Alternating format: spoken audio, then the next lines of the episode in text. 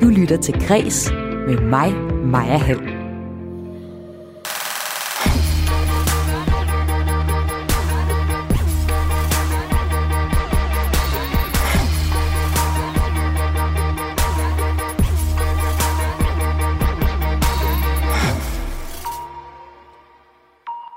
En af Danmarks største filmstjerner og den mest vindende danske filmarbejder i historien – kender du med garanti ikke navnet på.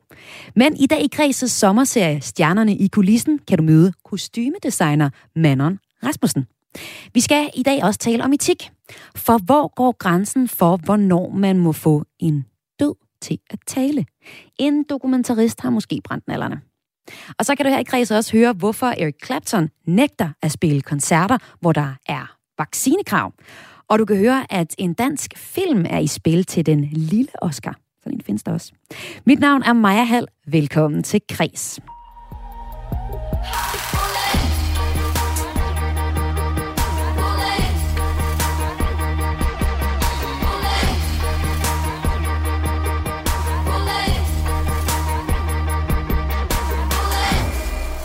Ja, i dag der fortsætter vi med vores øh, sommertema, Stjernerne i kulissen.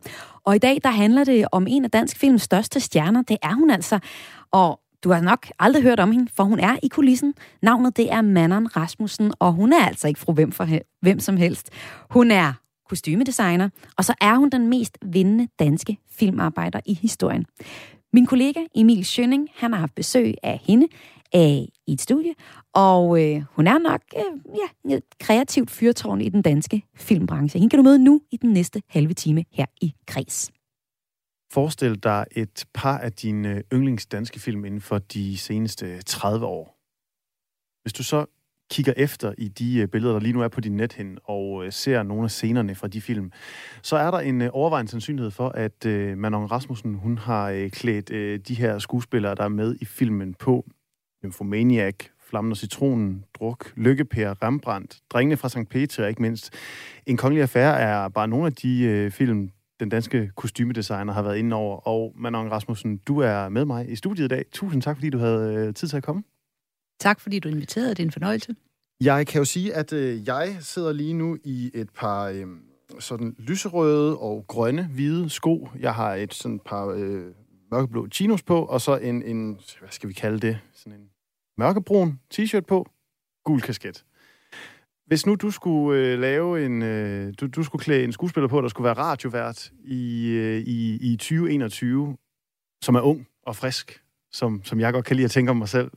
Havde, havde, havde skuespilleren så set sådan her ud? Det kunne han sagtens. Det kunne han sagtens? Jeg vil sige, jeg ville komme ind og kigge på dig, for at se, hvordan du så ud, og så ville jeg have sådan gjort nogenlunde det samme okay. til en skuespiller. Godt. Jamen, jeg gjorde mig også umage, inden jeg gik herind. Ja, jamen det, det er, fungerer super fint, lige som man forestiller sig. vi skal uh, forbi fire emner. Vi skal øh, blandt andet snakke om, hvordan man øh, ender med at øh, blive kostymedesigner. Vi skal en tur ind i dit arbejdsrum, dit arbejdsværelse, om man vil i hvert fald sådan i radiofonisk forstand. Vi skal tale om dit mesterværk, og så skal vi snakke om det her møde med alle de store stjerner og instruktører, du har arbejdet med igennem de sidste mange, mange år. Kan du huske det allerførste kostyme, du lavede? Altså, den allerførste film, jeg var på, var jeg jo kostymeassistent. Og der er vi helt tilbage i 1978. Øhm, og så gik det jo langsomt, øh, eller ikke langsomt, det gik faktisk ret hurtigt, øh, hvor jeg så var, øh, øh der var jeg kostymeassistent, det var en periodefilm. Der tror jeg, min, min glæde for periodekostymer startede. Øh, så kom jeg på en ny periodefilm, hvor jeg var på lige fod, og der siden der har jeg så selv kørt derudad. Øh, men jeg vil sige, de første kostymer, jeg kreerede rigtigt, altså hvor det ikke var øh, nutidstøj, eller det er, det er jo forbrydelsens element, altså hvor der skulle være noget fantasi ind over Lars von Triers første spillefilm. Øh, jeg jeg var, har jo arbejdet med Lars von Trier, siden han gik på filmskolen. Så øh, det, der, der skulle kreeres nogle ting, fordi vi havde nogle syrede scener. Så det var det første, hvor jeg sådan rigtig skulle ligesom ud over det sædvanlige. Hvornår vidste du, jeg kunne godt tænke mig at gå, øh, gå filmkunstens vej. Jeg kunne godt tænke mig at lave øh, kostymer til, øh, til, til, til film. Det var så tilfældigt, som det overhovedet kunne være. Jeg gik på Tilskadeakademiet, og jeg boede i et kollektiv inde i København, Stor Kongensgade 108. Og der var en masse filmfolk, men jeg har aldrig tænkt på, at jeg selv skulle lave film. Indtil der var en, der anbefalede mig, som der manglede en assistent på en periodefilm. Og øh, han anbefalede mig, og jeg tænkte, Nå, det kan jeg da godt prøve. Altså, jeg var enlig mor, og det hvad som helst. Jeg havde spillet i Solvogn som skuespiller. Lad mig prøve det hele. Og så kom jeg på som øh, assistent på den film. Og der vidste jeg, at den her hylde, det er den hylde, jeg skal ligge på. Det er lige mig, det her. Hvorfor? Hvad var det, der var så specielt ved det? Men det er den afveksling, øh, der er. Det er mange mennesker, der er samlet. Hver har sit job, og hver er vanvittigt dygtig til deres specielle job. Og så er den, øh, at man så samles øh, til en enhed. Et, et fælles projekt, øh, synes jeg er super fedt. Og så kan jeg godt lide, at man er freelance. Altså, man arbejder i en periode, og så har man fri. Og hvis der var nogen, man ikke kunne holde ud, jamen så var de der bare ikke på den næste film, højst sandsynligt. Det ville være meget mærkeligt i hvert fald. Modsat, jeg har aldrig arbejde, haft fast arbejde. Øh, jeg kan høre på manden derhjemme, altså nogle gange, hvis der er en, man synes er lidt træls, ikke? Så er hun sgu der igen, altså år efter år, ikke? Altså det, det ham oplever man jo ikke som freelance. Det synes jeg er skønt. Og øh, jamen, når man går ind og kigger dit øh, CV, og, og specielt ind under det, der hedder øh, priser, så ser det jo øh, en kende voldsomt ud. Øh, der er, øh, tror jeg, har talt sådan i, i omegn af 17 Robert-priser, og så øh, lidt flere nomineringer. Også nogle gange har du den der været nomineret for to film samme år, og så vundet den ene. Man kan selvfølgelig ikke vinde for, for to film på, på én gang. Alle dine film, i hvert fald så godt som, er, er lavet i, i Danmark, i hvert fald af, af danske film. Skulle du aldrig have været til, til Hollywood over at lave øh, store Hollywood-film og skulle, øh, kostymer til det? Jeg blev det tilbudt, faktisk. Ja, første gang, jeg blev det tilbudt, der var det øh, øh, Nicolas Cage, der, der kontaktede mig og ville have, at jeg skulle komme over og lave en 20'er-film. Men der havde jeg sagt ja til at lave Dancer in the Dark med Lars von Trier, og jeg laver jo alle Lars von Triers film.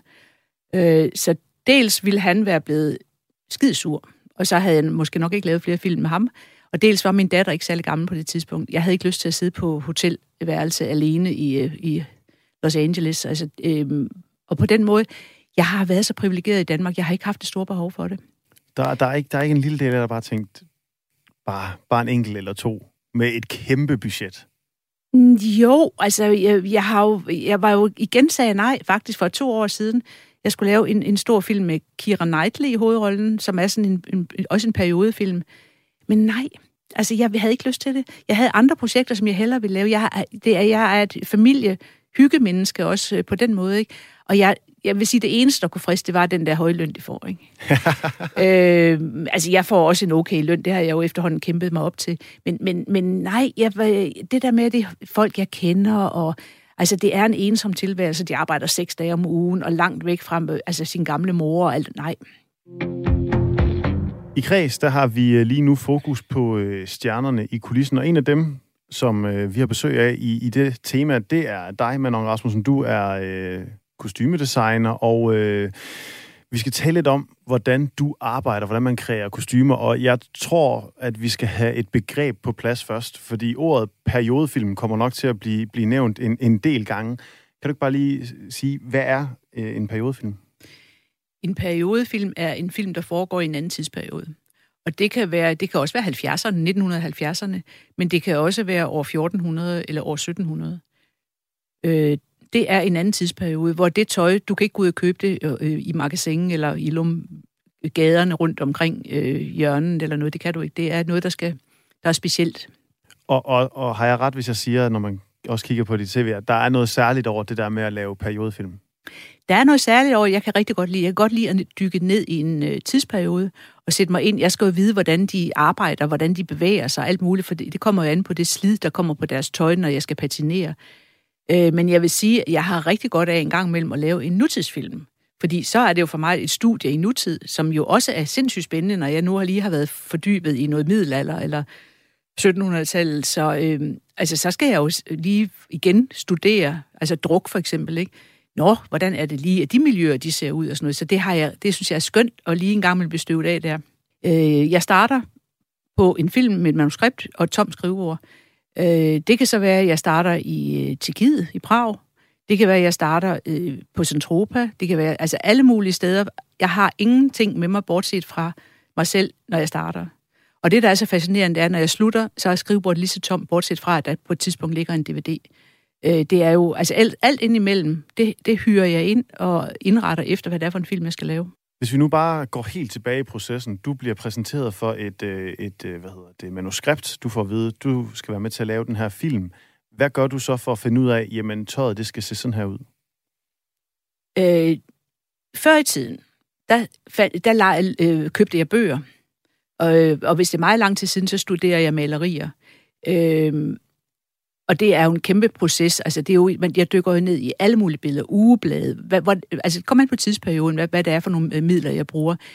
Øh, I dag findes der jo så på nettet altså dejlige muligheder for at dykke ned i en tidsperiode. Altså, man, man, Pinterest hedder det for eksempel. Man kan gå ind og sige, jamen altså, jeg interesserer mig for det der. Og det dukker så tusind andre links op til det, man så interesserer sig for, som jo gør, at det er super øh, altså ikke nemt, fordi men, altså, det kræver et stort arbejde, ikke? men, men øh, billedmaterialen er afhængig af, hvilken tidsperiode det er. Og så har du så fundet ud af, hvordan det inde i dit hoved skal se ud. Ja. Så skal vi lade, lad os sige, det er en film fra, fra middelalderen eller, eller et eller andet. Hvad gør du så? Altså, som du siger, man smutter ikke bare lige ned i Ilum og siger, har du den, øh, den, øh, den bedst mulige 1400-tals øh, skjorte, jeg kan, kan købe? Hvad, hvad, hvad for en proces går du så i gang med? Så har jeg jo efterhånden en erfaring i, hvor det er, at jeg kan lege kostymer i øh, ude i verden.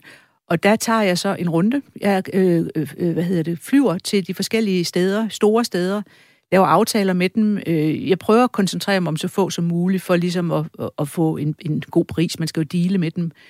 Øh, men, men jeg skal mange steder hen, for der findes aldrig det, man skal bruge på nogen måde. Altså for eksempel Margrethe den første, som jeg lige har lavet Øh, der var slet ikke noget tøj til hende. Øh, Trine Dyrholm spiller hovedrollen. Det var der ikke. Altså, så, sætter, så når jeg har været hele runden rundt, øh, hele vejen rundt og set alt, hvad der er, og har hængt det til side, så ved jeg, når jeg kommer hjem, hvad jeg mangler. Og så går jeg i gang med at finde stoffer, lave tegninger, øh, finde folk, der skal... Øh, på Margrethe, den første, øh, der var det i Tjekkiet, hvor jeg har et hold, som jeg har været så, lavet så mange film i Tjekkiet. Så jeg har et helt hold dernede, og de samler sig og er glade, når man kommer igen. Og så går vi i gang med samle ind med stoffer, lave, altså de får tegninger, vi tager mål af skuespillerne og så videre, ikke? og begynder at sy op. Er du egentlig mest øh, designer eller øh, sådan øh, skattejæger i forhold til det med at finde de her, det her tøj? Jeg tror, jeg er lige, lige meget begge dele. Øh, og mine folk, de griner af mig, fordi jeg er jo ikke sådan en, der bare bliver siddende på min stol, og så gør de det og præsenterer det for mig. Jeg er jo ude og pille i hver en til lille ting. Altså statisterne, jeg retter på statisterne, jeg kigger på alle statister. Øh, jeg er med i alle, alle processerne, og patinering, som jo er vanvittigt vigtigt, synes jeg. En skjorte for eksempel til en, en mand, hovedrollemand, helt stridende ny øh, stift stof, det er et kæmpe proces. Altså, det skal slides med sandpapir, det skal øh, øh vrides, det skal vaskes 100 gange, det skal øh, fedtes med olie, det skal slides i kanterne og, og farves i kanter. Og jeg bruger mest øh, kun naturlige produkter, altså vaseline og øh, jord, hvis det er sådan en arbejdsmand for eksempel. Øh, og hele tiden i forhold til, hvis det er en mand, der, der arbejder og kravler rundt på knæ, så skal hans knæ jo have en ordentlig omgang, eller hans albuer, eller hele den der proces med at sætte sig ind i, hvad er det her for et menneske? Hvad er det, han laver? Patinerer du tøjet ud fra? Men det er en kæmpe proces. Men altså, det værste, jeg kan blive udsat for, det er jo nærmest, hvis det ikke er patineret ordentligt. Altså, det er sådan, man kan se, åh oh, nej, der kom han lidt for tæt på med den der nye skjorte. Den har vi ikke lige fået gjort. Øh, det sker. Det sker jo desværre indimellem, fordi vi, er, vi er meget presset. Vi har vanvittigt travlt. Det er jo også vores lønning, og det er også mange penge. Ikke? Og igen, vi har for lidt penge. Så øh, det kommer, der kommer helt, helt, helt sikkert ting og sager hele tiden. Er, er øh, sådan noget øh, filmkostymer, er det behageligt at have på? Jeg vil sige, når hvis vi taler 1700-tallet, og en kvinde skal snøres ind i et korset, så er det ikke rigtig behageligt. Altså, det er en oplevelse, men det giver jo en fantastisk holdning. Altså, igen, Trine Dyrholm havde vi en sjov episode på en kongelig affære. Hun blev snøret ind i korsetter. Hun var enkedronningen. Øh, og det er jo helt ind til, altså, altså hun får den rette, rette krop. Så det er jo... Jeg, fik, hun, jeg skulle tage et billede af hende bagfra, for så kan man se netop altså, sådan en rullepølse, som det lignede. Hun ville sende rundt til hendes veninder. Det der med, med snørene ned ad ryggen, ikke? og så bare øh, kødet, der ligesom ligger over hinanden, fordi de bliver altså strammet kraftigt ind. Og til frokost bliver de løsnet, så de kan ligesom få lov til at trække vejret.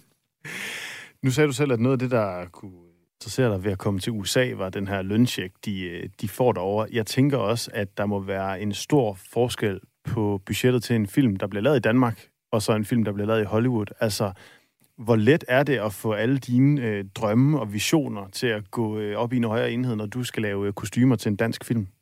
Det er jo et helt andet budget, end de har i USA. Jeg vil sige, når man laver... Øh, jeg synes, jeg får okay budgetter, men jeg er også øh, god til at passe på mine penge. Altså, øh, og, og jeg, øh, jeg vender og drejer alting. Det er, øh, jeg synes, det er okay, de budgetter, jeg får, fordi det er store film. Ikke? Men hvis man laver en lille, en lille film, en lille sidefilm, så er det svært at få det til at hænge sammen økonomisk. Det er det helt klart. Der er ikke så mange dansk, øh, penge i dansk film. Vi snakkede lidt tidligere om øh, det her med, at, øh, at øh, der er en øh, research-fase, og så er der den der fase, hvor du skal ud og finde det, du gerne vil have, og så er der patineringsfasen. Hvad for en del af dit arbejde, synes du, og så er der jo selvfølgelig også optagelserne, hvad for en del af dit arbejde, synes du egentlig er sjovest? Og kostymeprøverne. Øh, jeg synes faktisk, at alle processerne er øh, enormt interessante, fordi de er så forskellige. Altså, hele min research, den, den er jeg jo enormt indadvendt. Altså, jeg øh, kan næsten ikke tale med folk, fordi jeg, jeg går ind i mig selv, lukker, øh, som jeg kalder det. Øh, og så er det den der ensomme rejse rundt, hvor jeg finder ting, som er enormt hård fysisk, og samtidig skal jeg hele tiden beslutte, øh, om jeg kan bruge det eller ikke kan bruge det, øh, fordi det koster rigtig mange penge ved eneste ting.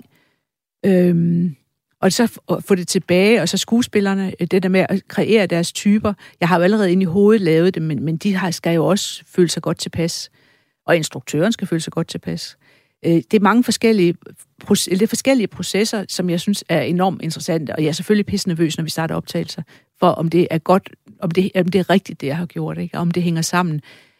Så starter optagelserne, og det er jo, det er jo ah, ah, det er nok den mest stressede periode fordi der er, der er ikke noget at gøre, altså der er ikke nogen vej tilbage. Altså den anden, hele den der fordybelse, hele den der, hvor du stadigvæk kan, kan lave om på tingene, ikke? Altså det er, det er jo den proces, jeg bedst kan lide, tror jeg.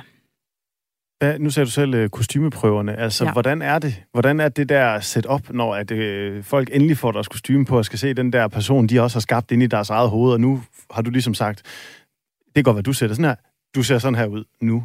Altså, hvordan er den øh, ja, episode, når at skuespillerne og dig, I står og ligesom viser, det er sådan her, det kommer til at være i filmen? Sådan siger jeg aldrig til skuespillerne. Det er vanvittigt vigtigt for mig, at de også føler, at det er rigtigt, det, det vi gør. Og jeg vil sige, det er måske nemmere i en periodefilm at klæde en skuespiller på, for der har de ikke så meget forstand på. Det er mig, der har mest forstand på tidsperioden. Det er værre, når det er nutid, fordi så har nogen lige set en skjorte rundt øh, i næste gade, øh, som de synes, der ville være meget bedre til dem. Øh, men, men generelt, ja, altså, nu er jeg jo så gammel i går, så folk har også en stor tillid til mig nu. Øh, men, men det er rigtig, rigtig vigtigt, at skuespillerne er med. Fordi det er jo dem, der skal komme... Altså, det skal ikke være kostymen, der kommer med skuespilleren. Det skal være en skuespiller, der kommer, du kender ham, når du ser ham, på grund af det tøj, han har på, eller hun. Men, men, øh, men det skal være sådan, de føler sig godt tilpas i det. For ellers så spiller de dårligt.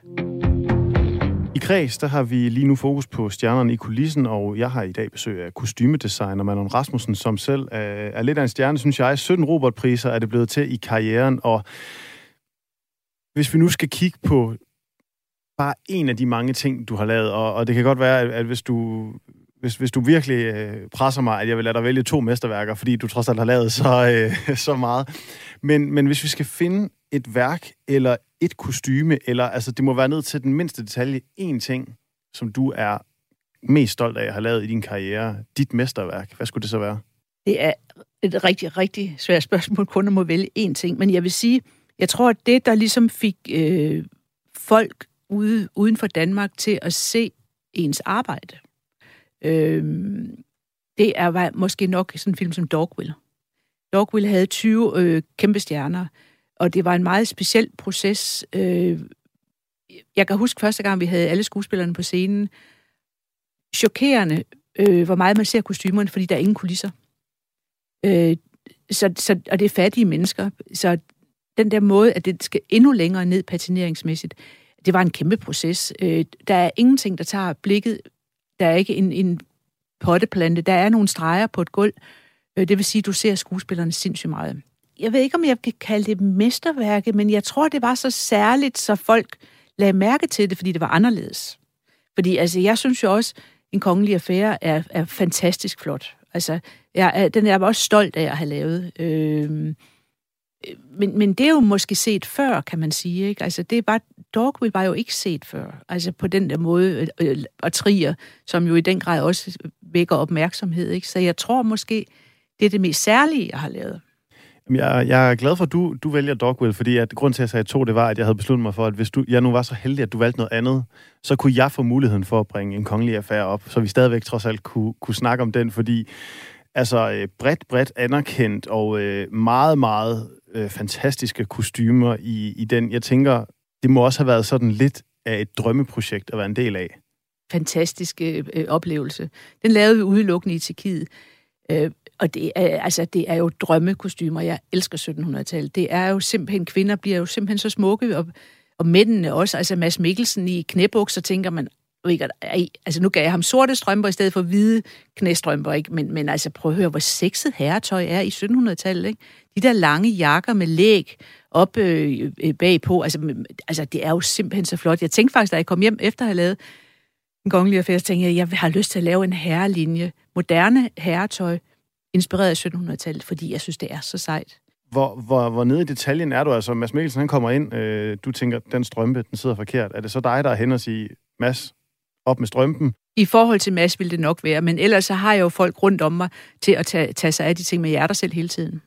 Og jeg har, beslut, jeg har bestemt, hvad hver enkelt person har på i hver eneste scene. Øh, og jeg er der hele tiden. Så kan det være, at jeg går, når scenen er i gang, og jeg ved, der er ikke mere at lave, fordi jeg har så stor forberedelse til næste dag. Øh, men jeg er der hele tiden. Og også med statisterne, dem holder jeg også øje med.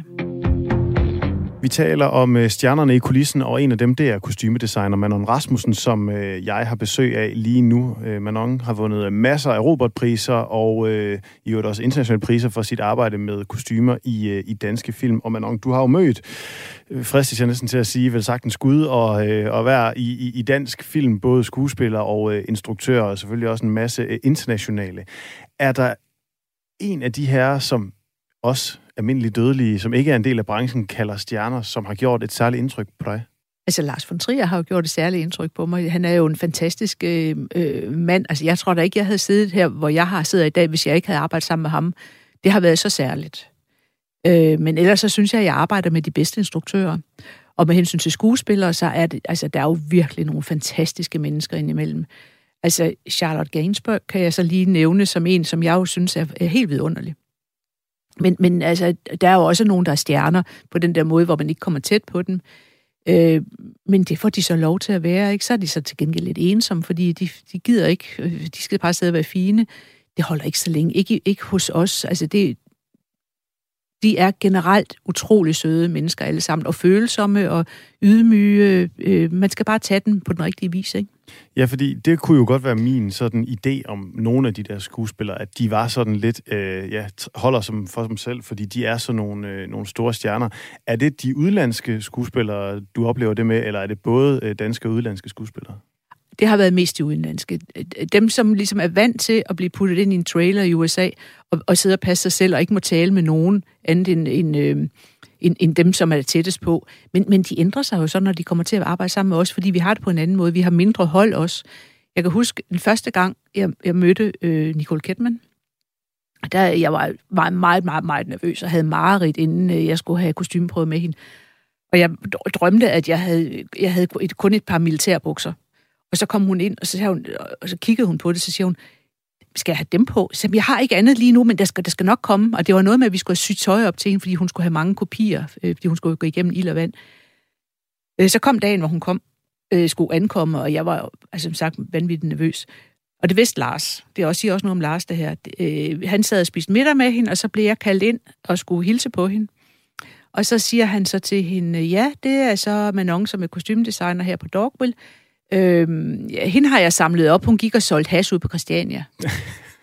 og det er absolut ingenting på sig vel. Altså, jeg har været medlem af Solon. Jeg har da været øh, rigtig meget på Christiania, også på den måde. Ikke? Men, men den der... Og så kiggede hun på mig, og så grinede hun. Og, og jeg grinede, og alle grinede, øh, fordi altså, det vidste man godt, det passede ikke, det der. Ikke? Og det var så genialt. Det brød fuldstændig den der is øh, og angst, der var. Og hun var jo også nervøs, ikke? Øh, så på den måde altså de ændrer sig lidt, når, når de kommer i, i vores øh, arbejdsforhold. Altså vi, vi har det på en helt anden måde. Jeg har det øh, rigtig, rigtig godt med skuespillerne, fordi jeg også lytter til dem.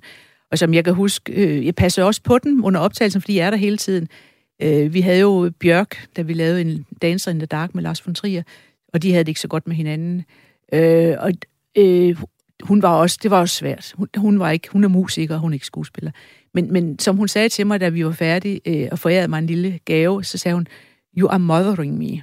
Og det er nok det, jeg gør meget. jeg passer på den. Bull Jørgensen sagde det til mig forleden dag, efter vi var færdige med på riget også, ikke? At åh, oh, hvor er du dejlig, du passer på mig, når jeg går rundt i vand, der er koldt, og du, du, du sørger for mig. Altså, jeg, jeg passer på dem og sørger for, at de har det godt hele tiden. Jeg skal jo ligesom også være sikker på, at de har det godt i kostymen, så det er så er det måske bare en, en del af mig, der ligesom som menneske ligesom også er vigtigt for dem, at, at, at alting er okay. Øh, jeg gør opmærksom til mine assistenter også, at husk nu lige, at der skal lige være en varme, noget elektrisk varme under tøj til, til den dag, fordi at de må ikke fryse. De skal op på stå på et tag og et eller andet. Er der i virkeligheden sådan en eller anden intimitet mellem øh, dig og, og skuespillerne, fordi at du er med i et eller andet rum, hvor at, at de ikke er ude og skal præstere endnu, at de kan ligesom få lov til, det er en del af deres forberedelse, du får lov til at være en del, hvor de måske kan få lov til at være mere dem selv, end de kan, når de er i personer og er klar til at performe. 100 procent. Altså det er jo også, der kan de jo, til mig fortæller de jo de ting, som de har det dårligt med. For eksempel er der en skuespiller, som er ked af sin overarm. Altså jeg har jo ikke nogen grund til at vise vedkommendes overarm frem, hvis jeg kan gøre noget for at, ligesom at gøre den bedre tilpas. Eller en synes, at, at øh, hun har for tynde læge og gerne vil have lidt mere... Altså, jeg, jeg prøver at øh, indpasse sådan, eller ingen talje, du ikke, og der er ingen grund til, at jeg skal prøve at fremhæve noget dårligt, hvis det gør dem ked af det. Altså, jeg, vi, det er et samarbejde, og det går jeg jo ikke ud og fortæller, nå, altså, nej, nu har hun den kjole på, fordi hun har altså simpelthen absolut ikke nogen talje. Altså, det er jo, det, det, det er jo et meget intimt og tæt forhold, jeg har til den. Og øh, jeg tænker også, du nævnte ham også som det første, vi bliver nødt til at tale om dit uh, samarbejde med Lars von Trier. Hvad er det, der har gjort, at I to bare ligesom på en eller anden måde klikkede sammen for mange år siden, og så bare holdt fast siden? Øh, ja, hvad kan det være? Altså, det var jo først på filmskolen, der jeg, jeg hjalp ham, og, og det... Altså, vi, vi, vi snakker aldrig specielt meget sammen. Altså, han er ikke med til kostymeprøverne. Han er lige med til de første to-tre stykker eller sådan noget. Men ellers så lader, ham, lader han mig gøre det. Øhm, og så håner han mig lidt og siger, at jeg giver ham tre bud på hver øh, kostume, og så øh, laver jeg et, som jeg gerne selv vil have, så laver jeg to grimme. Øh, det er ikke rigtigt, men, men, men måske, det ved jeg ikke. Ubevidst får jeg det da altid, som jeg gerne vil have det, synes jeg. Men, men øh, vi, vi holder bare meget af hinanden, synes jeg. Jeg holder i hvert fald sindssygt meget af ham. Han synes selvfølgelig også, at jeg er lidt irriterende. Øh, specielt hvis jeg kommer, hvis en 60'er-film og giver dem hat på og sådan noget. Ikke? Han hader hatte. Så det, det er sådan en hån, jeg altid... Øh, for, nå, du skal ikke få mange hatte på den her film. Jeg gik ind til øh, det her øh, tema sådan lidt med en tanke om, om øh, de her stjerner i kulissen, vi skulle tale med, om de følte sig anerkendt nok, og svarene har været meget for forskellige, synes jeg. Altså, synes du, at, at dig som kostymedesigner og dine kolleger, synes du, I får den anerkendelse, I fortjener for jeres arbejde? Jeg synes, jeg gør. Jeg synes, jeg bliver så er så forkælet, jeg, bliver så anerk- jeg er så anerkendt, og folk øh, giver, øh, fortæller mig det, og folk vil så gerne arbejde sammen med mig, og jeg får de gode, bedste opgaver overhovedet. Men generelt, eller vil jeg så sige, de, de, de, de små, nye unge, øh, som laver en, en, en nutidsfilm, ikke? det er, de bliver ikke rigtig anerkendt. Det synes jeg ikke, det gør. Det er jo, fordi jeg laver de store projekter. Øh, det er ikke lige den Altså, det er skuespillerne og instruktøren, der er interessant. Måske fotografen, ikke? Men, men nej, det synes jeg ikke. Ikke i, i, mindre, i de mindre film. Det er jo noget med penge. Altså, gør man det... Så, altså, nogle gange, så tager man så lige en, der, en, der også kan sminke lidt eller sådan noget, ikke? Det er jo en, en mangel på respekt for, for det arbejde, som der er. Men, men nogle gange er det jo også folk selv, der ligesom ikke øh, gør det godt nok. Du ved godt, måske altså, ikke tager det seriøst nok på en eller anden måde, ikke? Men det i sidste ende er det jo pengene, der, der ligesom ødelægger det, synes jeg. Manon Rasmussen, jeg har flere gange undervejs i vores samtale her nu ligesom sagt, øh, at øh, stjernerne i kulissen, og en af stjernerne, det er dig. Betragter du dig selv som en stjerne? Nej, det gør jeg ikke.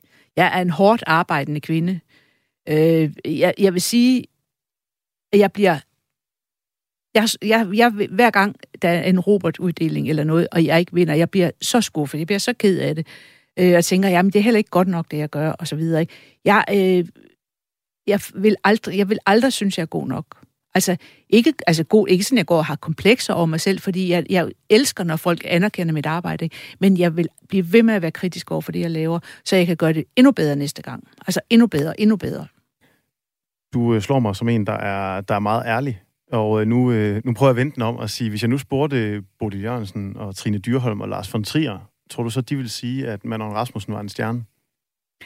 Ah, Trier, han vil grine og sige, ah, hun er også lidt irriterende. øh, men det tror jeg, jo, det tror jeg, de to andre, de, de, vil, de vil synes, at jeg var stjernen hos mig, hvor jeg synes, de er stjerner hos dem. Altså, Der har vi jo hver vores områder. Men der er ingen nogen tvivl om, at jeg har det meget, meget godt med skuespillerne, og de sætter stor pris på, når det er mig, der skal lave kostymer til dem.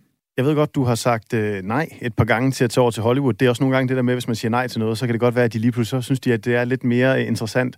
Hvem skulle ringe over fra, fra Hollywood, før du var, okay, nu så kan det godt være, at jeg bliver nødt til at sige nej til et dansk projekt, fordi vedkommende vil jeg altså bare gerne arbejde sammen med?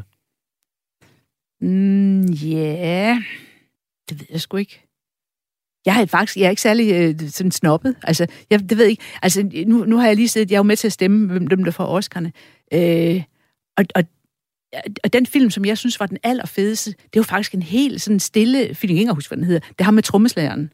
Øh, metal, øh, Sound of Metal. Øh, prøv at høre, sådan en film, som er så anderledes. Sådan, dem der, ham, der har lavet den, det synes jeg er interessant. Altså, i stedet for, at det bliver sådan noget, mm, altså, Hollywood, øh, det, det er noget, man har set før, eller sådan noget. Ikke? Det behøver ikke at være Spielberg eller noget for min skyld. Altså, jeg synes, det er sjovere at lave noget, der ligesom er anderledes. Ligesom Trier. Ja, fordi det er bare sådan en som mig, der bare tænker, at det kunne være vildt fedt at arbejde sammen med Tom Cruise, hvorimod at for dig er det måske mere selve projektet, det handler om. Ja, det er det. Det er jeg ligeglad med. Det, jeg synes, jeg har mødt så mange spændende øh, skuespillere. Det her, ja, det, det, nej. Jeg kan huske, vi lavede Dogwill, og så fik Nicole Kidman besøg af sin gode ven Russell Crowe. Han fløj lige ind, lukkede, øh, øh, hvad hedder det, lufthavnen og Trollhætteren og kom på besøg. Og der stod jeg med 20 af verdens største skuespillere. Men Russell Crowe, der pludselig kom ind og gav hånd og, og, og, og hilste på, og skulle lige have en rundvisning, inden han skulle spise middag med Nicole. Det synes jeg var helt vildt fedt. Så altså, det er jo sådan noget helt banalt, fordi jeg synes, han var super fed. Jeg har lige set en film med ham eller sådan noget, men ellers har jeg ikke noget. Nej, jeg synes, øh, jeg elsker Mads Mikkelsen. Jeg elsker øh, de skuespillere, jeg arbejder sammen med, fordi øh, de er spændende, interessante. Jeg ved ikke, om det er Tom Cruise sikkert også, men han behøver ikke møde. ja, altså Manon Rasmussen behøver ikke lige at møde Tom Cruise. Den kan jeg godt tage for hende. Om han er en fed fyr, det må vi jo så lade stå hen i det uvisse. Det kan være, det er noget, vi skal kigge på næste års sommertema. Igen, jeg melder mig gerne til et møde med Tom Cruise. Det var Emil Schønning, der havde talt med kostymedesigner og mange gange prisvinder Manon Rasmussen. Du lytter til Græs med mig, Maja Hall. Og nu får du øh, de nyheder fra kulturen, som jeg synes er mest interessante og kommer fra i dag. Eric Clapton nægter at spille koncerter, hvor der er vaccinekrav. Og det sker efter, at øh, han som nervesyg, hvilket han er, selv har oplevet bivirkninger ved vaccinen, det skriver GAFA. Og Eric Clapton, det er ham her med uh, Tears in Heaven.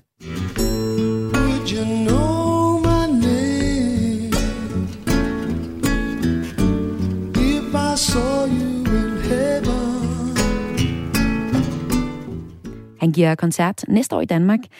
Claptons melding kommer efter, at den britiske premierminister Boris Johnson netop har sagt, at vaccinepas fremover vil være et krav for at få adgang til spillesteder i Storbritannien.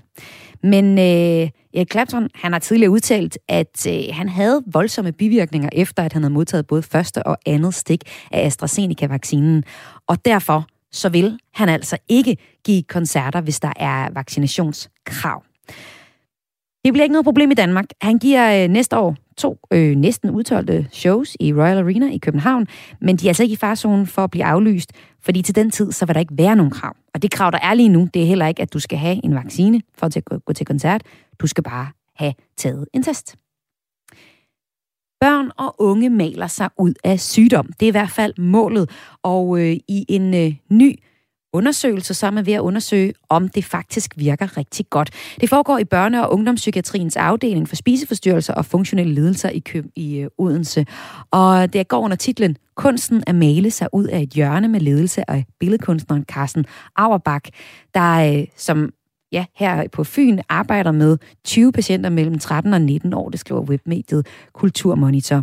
Og det han arbejder med, det er altså at give dem et frirum, hvor de kan være kreative og måske glemme deres sygdom. Altså ved at tegne og male, så forsøger Carsten Auerbach at ændre de unges tanke- og handlingsmønstre. Og han siger til Kulturmonitor, vi var meget optaget af, om kunsten kunne skabe en slags diagnosefrit rum midt i sygehusets målrettede behandlingskontekst. To patienter, jeg på det tidspunkt øh, spurgte direkte, bekræftede næsten enslydende, når jeg er her, følger angsten og tvangstankerne ikke med ind. Og det er jo interessant, hvis forskningen så også kan dokumentere, at det er generelt for de, der er i de her, øh, altså de syge mennesker, der er med i de her kreative forløb. Og det er der altså et forskningsprojekt, som øh, har samlet en masse data om, og øh, senere på året, der bliver det publiceret internationalt. Og udover Carsten Aubæk, kunstneren, så kommer der også, har der også været 30 læger og sundhedsfaglige medarbejdere med inde over projektet. Carsten Aubæk, ham har jeg besøg af i næste uge her i Gris. Der er den store Oscar, og så er der den lille Oscar. Og øh, den er den danske film Young i spil til, skriver filmmediet Eko. Filmen handler om teenagerpigen Pernille, der er ramt af rygter om, at hun har fået en abort, og veninderne opildner hende så til at tage hævn. Så det passer ikke? Nej, selvfølgelig passer det sgu da ikke. Hvad fuck tror du selv? Det er bare noget, jeg har hørt. Det skal du sgu da ikke finde dig i. Hun skal fandme ikke snakke lort om dig på den Er du måde. sikker på, at det er hende, der har sagt det? Jeg er 100. Jeg håber seriøst, hun kommer. Det gør hun. Det gør hun helt sikkert. Hvis hun gør, så er hun færdig, ikke? Instruktøren bag den her film, Young, hedder Christian Håskjold, og kommer fra den alternative filmskole Super 16. Film fra den danske filmskole har vundet den her lille Oscar-pris før, men det er første gang, at en afgangsfilm fra Super 16 er nået så langt i konkurrencen, skriver Eko. Og øh, det er jo en alternativ filmuddannelse, altså Super 16, så de synes selv, det er ret fedt, at de nu også med den her mulige nominering kan bevise, at øh, man også godt kan blive en rigtig dygtig øh, filmmager, selv på en alternativ filmskole som Super 16. Young her har Christian Huskold selv klippet, og sideløbende med instruktørkarrieren, så arbejder han faktisk også som klipper på Anders Mattesens Ternet Ninja, for eksempel. Kæmpe succes i en film, der faktisk kommer en to af til august. Så det er en ret dygtig herre, vi har gang i her. Lige om lidt, så skal vi tale om etik i dokumentarfilm. Altså, hvor meget må man egentlig fifle med sandheden for at fortælle den fede historie? Men inden da, så skal du høre et øh, fedt remix af en gruppe, der står på skuldrene af dem her. He went away and you hung around and bothered me every night. And when I wouldn't go out with you, you said things that weren't very nice.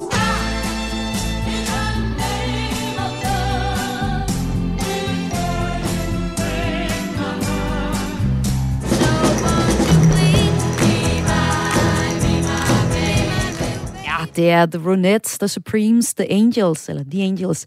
Og øh, dem, der står på skuldrene af de her damegrupper, det er selvfølgelig Sugar Babes, der øh, fejrer 20 års jubilæum for popgruppens debut her til efteråret. Debuten, der hed One Touch. Og den genudgiver de så i en remixet version. Og det er her, det bliver interessant. Fordi der er allerede kommet et nummer ud allerede nu. Og øh, det er bandet Blood Orange, som har remixet et nummer. Og det er ret fedt. Det er Some Old Story, som de har remixet. Og du kan lige høre den gamle Same Old Story fra 2001 her. I don't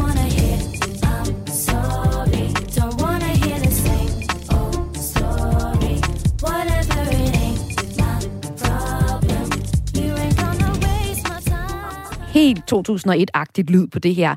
Men øh, Sugarbaben siger i forbindelse med udgivelsen, at øh, for hende så har Blood Orange leveret den perfekte 2021-opdatering af deres lyd. Og jeg må sige, jeg kunne ikke være mere enig, fordi øh, den her opdaterede version med øh, Blood Orange, den har ligesom smittet, altså smidt al den der øh, tykke gummi, kan man sige, sådan lidt lyserøde, øh, lidt, lidt klistret og kedelige facade, den er skåret af. Og så er Same Old Story blevet til, ja, prøv at høre her, et ret fint aftennummer, som øh, du nemt kunne sætte på her i sommeren, sammen med måske et glas Jeg er alene hjemme rødvin. Du får det her i den fulde version Same Old Story af Sugar Babes, men altså her remixet af Blood Orange.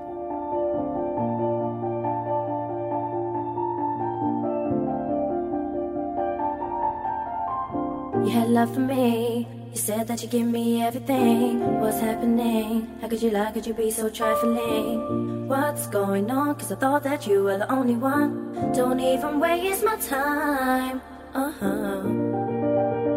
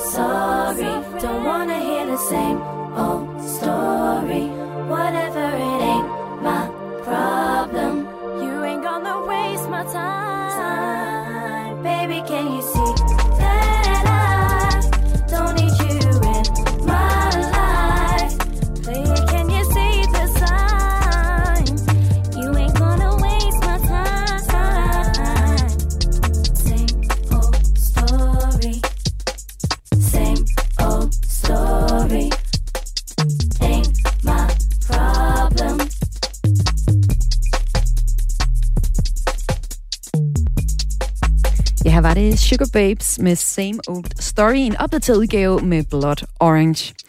Hvor går grænsen for, hvad, man, hvad du må gøre for at genopleve en død kendis stemme? Det skal vi tale om nu. Det er tre år siden, at tv-kendisen og stjernekokken Anthony Bourdain tog livet af sig selv på et hotelværelse i Frankrig, 61 år gammel.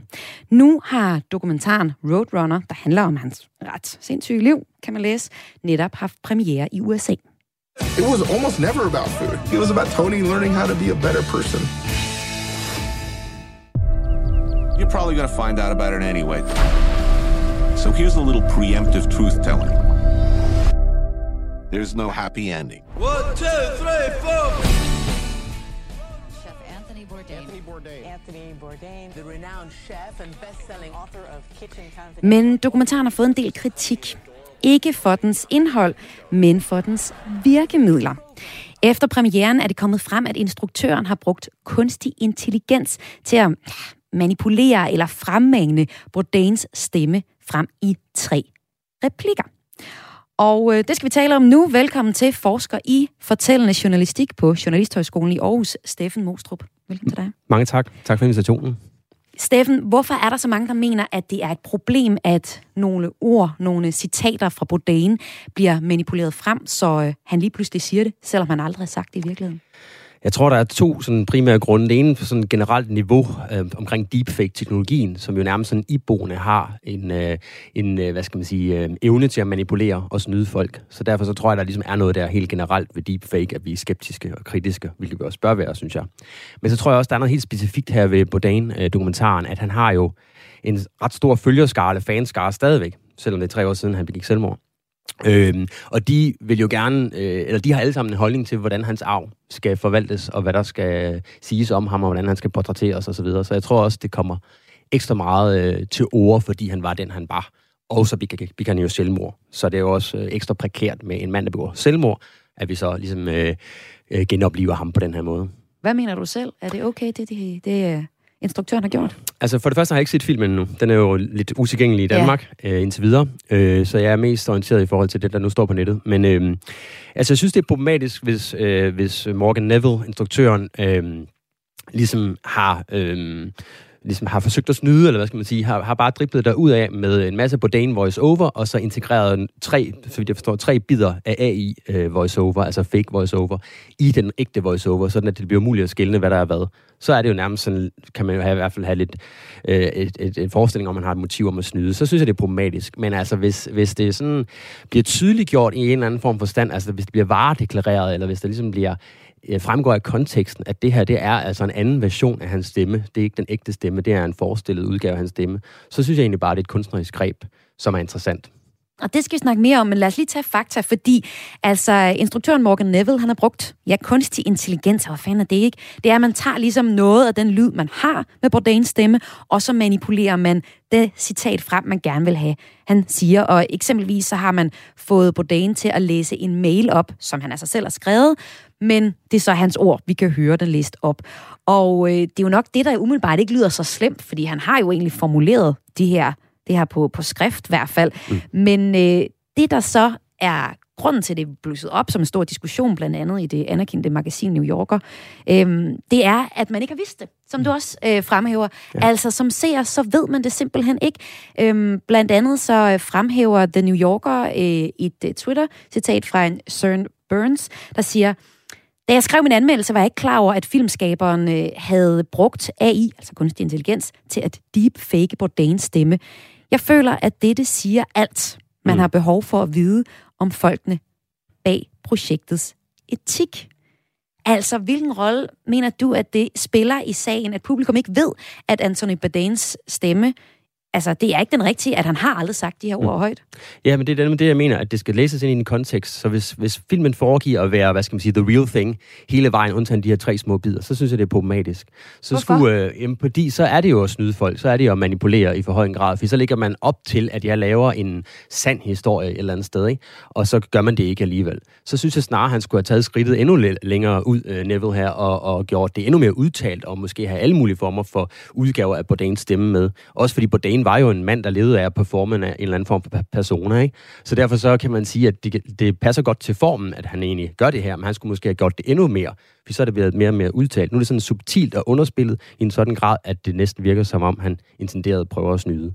Og der synes jeg jo også, altså det er jo interessant, at anmelderne ikke har fanget den. Det viser noget om deepfake-teknologien og hvor langt vi er kommet. Altså det er virkelig svært at høre efterhånden, hvad der er ægte og hvad der ikke er. Altså i princippet kunne jeg jo stå her som, øh, eller ikke stå her, men du kunne bruge min stemme som en deepfake udgave. Ikke? Du kunne have samlet 100 timers optagelse ud af min, min stemme på nettet, og så lavet en deepfake udgave, og så skrevet manuskript til, hvad du gerne vil have, jeg skal sige, og så får man til at sige det. Ikke? Er det derfor, det er så vigtigt, og måske i stigende grad vigtigt, at få varedeklareret, hvad det er, vi ser og hører, fordi det er større og større mulighed for at manipulere med det? Det synes jeg i hvert fald, det er, hvis vi ligesom indgår en kontrakt med seeren om, at vi vil gerne præsentere et stykke virkelighed her, så sandt som muligt, som oprigtigt som muligt. Så synes jeg i hvert fald, det skal deklareres i en eller anden form. Ligesom vi har set med dokumentarfilm, der altid skriver rekonstruktion som sådan en skilt, ikke? Øh, hvor man ligesom tydeliggør, at det her, det er ikke øh, observeret i virkeligheden, det er rekonstrueret efterfølgende. Det kunne man jo også gøre med deepfake.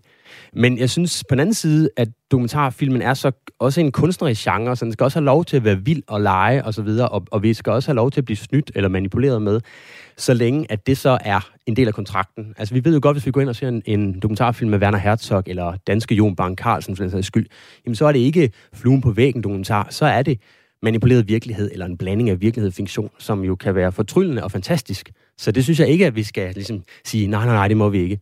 Vi skal bare kunne sondre mellem det, og ligesom sikre os, at modtagerne er med på, hvad er det for en leg, vi nu skal i gang med. Men er vi så klar over det? Altså nu har jeg lige været inde og se en biopic af øh, Tove Jansson, den her finske øh, tegner og fortæller til mumitrollene for eksempel. Og altså, så kan du kalde mig dum, men jeg tror altså hvert et, et ord, altså, altså hvert et billede, jeg ser, jeg tror, det er hendes liv, jeg får fortalt. Mm. Jeg tror, at det er ikke for at kalde dig dum, men jeg tror alligevel, at, at, at, at, at seerne... Der tror jeg, du tager mange lyttere med i faldet. jeg tror alligevel, at det, at der står et, et menneske bag i det her værk, altså så ved vi jo godt et eller andet sted, at det er en subjektiv øh, fortolkning af et liv, for eksempel med Bourdain-dokumentaren også. Det er jo en eller anden form for, det er en, et blik på hans liv. Det er jo ikke, der er jo ikke noget sand fortælling om et menneskes liv på den måde. Slet ikke en, et, en størrelse som Bourdain, som er sådan en mytisk nærmest karakter, så der er jo ikke en en sandhed. Så der tror jeg egentlig godt, at man vil kunne, øh, kunne skælne og ligesom bagefter sige, at det var fed, og det var underholdende, men jeg ved godt, at jeg ikke ligesom har fået fortalt hans liv en til en. Det kan jo ikke lade sig gøre. Men det, som instruktøren har gjort her, er jo meget lidt. Altså, hvis vi lige forholder os til det her med at få læst et brev op med hans mm. egen stemme, altså er det ikke bagatelgrænsen, der er blevet trukket frem, som om det er et stort problem? Jo, det kan man godt sige, fordi han selv har lavet ordene, eller skrevet mm. dem i en e-mail. Det var dog en e-mail, som ikke var tiltænkt offentliggørelse nødvendigvis, så det kan vi jo ikke vide, fordi han er jo død, ikke? Mm. Men så vidt jeg har forstået, er der også to andre steder i filmen, ja. så, hvor der er en AI, eller en deepfake udgave af stemmen, og jeg mm. tror ikke, det kom helt frem endnu, hvor det er. Og Nej. det er jo også sådan lidt, nå, øh, er det, og så er det jo virkelig svært at afkode. Det er jo et eksempel på, at det er utrolig svært at afkode, og man næsten kan sådan få en fornemmelse af, at jeg vide, om det er sådan en del af en PR-strategi. Nu røber han en ting i New York, og så om lidt, så kommer der en anden indrømmelse lidt senere for at holde filmen i gang. Ikke? Man kan næsten forestille sig, at det var sådan en PR-strategi, frem for sådan en ting, der var indlejet i narrativet, som jeg jo synes, det burde have været.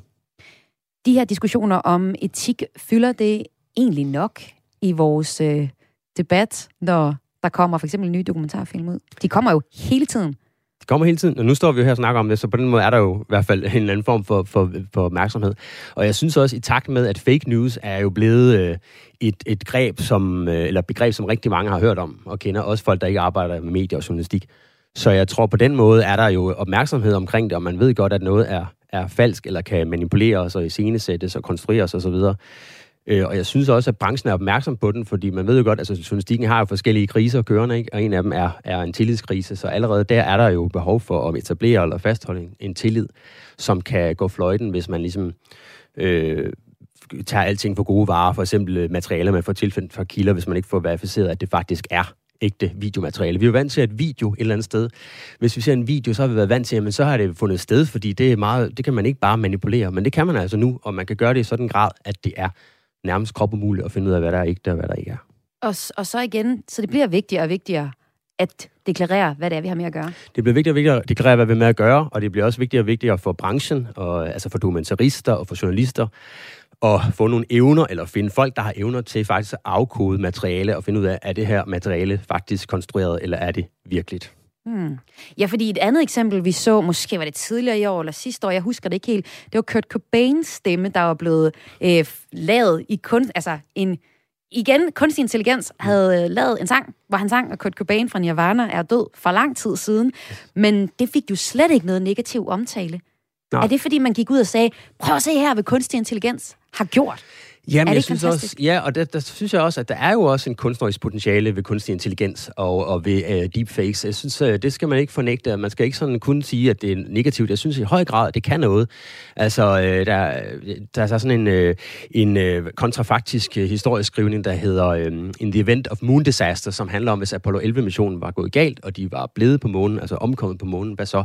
Og der ser man faktisk en ret overbevisende skildring af det, inklusiv en deepfake-udgave af Richard Nixons øh, negative tale. Altså mm. ikke en hmm. fejring af, at det gik godt, men en, øh, en skæbne svanger øh, død, de jo så fik på månen, som var en tale, der, apropos øh, Baudin-dokumentaren, øh, en tale, der også var blevet skrevet, som lå klar i skuffen, hvis de nu omkom på månen. Nej, ja, det skal jeg lige forstå. Er det, er det noget, nogen har lavet her efterfølgende? Det er noget, nogen ja. har lavet efterfølgende, og som er meget overbevisende, og som ligesom har det der, det viser det der kreative kunstneriske potentiale ved deepfake, synes jeg, fordi den får virkelig en til at tænke over, gud ja, med de der månelandinger, de kunne være gået galt, og hvad kunne vi så have haft af refleksioner og tanker over det? Altså det ville jo ikke have kunne lade sig gøre uden deepfake-teknologien, i hvert fald ikke så overbevisende, som det, som det sker i den øh, lille, sådan, det er sådan en fem minutters dokumentar.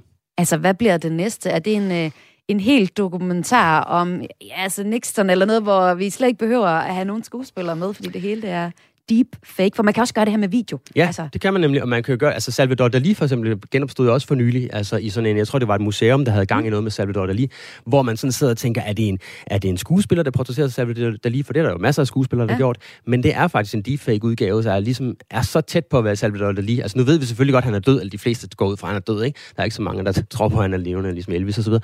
Men, men der er man igen i tvivl, altså så den der tvivl, den nærer jo, men altså tvivlen kan jo også bruges som en kunstnerisk redskab og, og tilføje noget ambiguitet og så videre. Ikke? Så jeg synes ikke igen, at vi skal sådan... Det er virkelig tvækket svært. Altså, for den rendyrkede objektive færre journalistik er det selvfølgelig meget problematisk, men for den legesyge dokumentarist, der er det et plus. Og det var de sidste ord. Tak fordi du var med her, Steffen Mostrup, underviser og forsker i fortællende journalistik og dokumentarfilm på Journalisthøjskolen i Aarhus.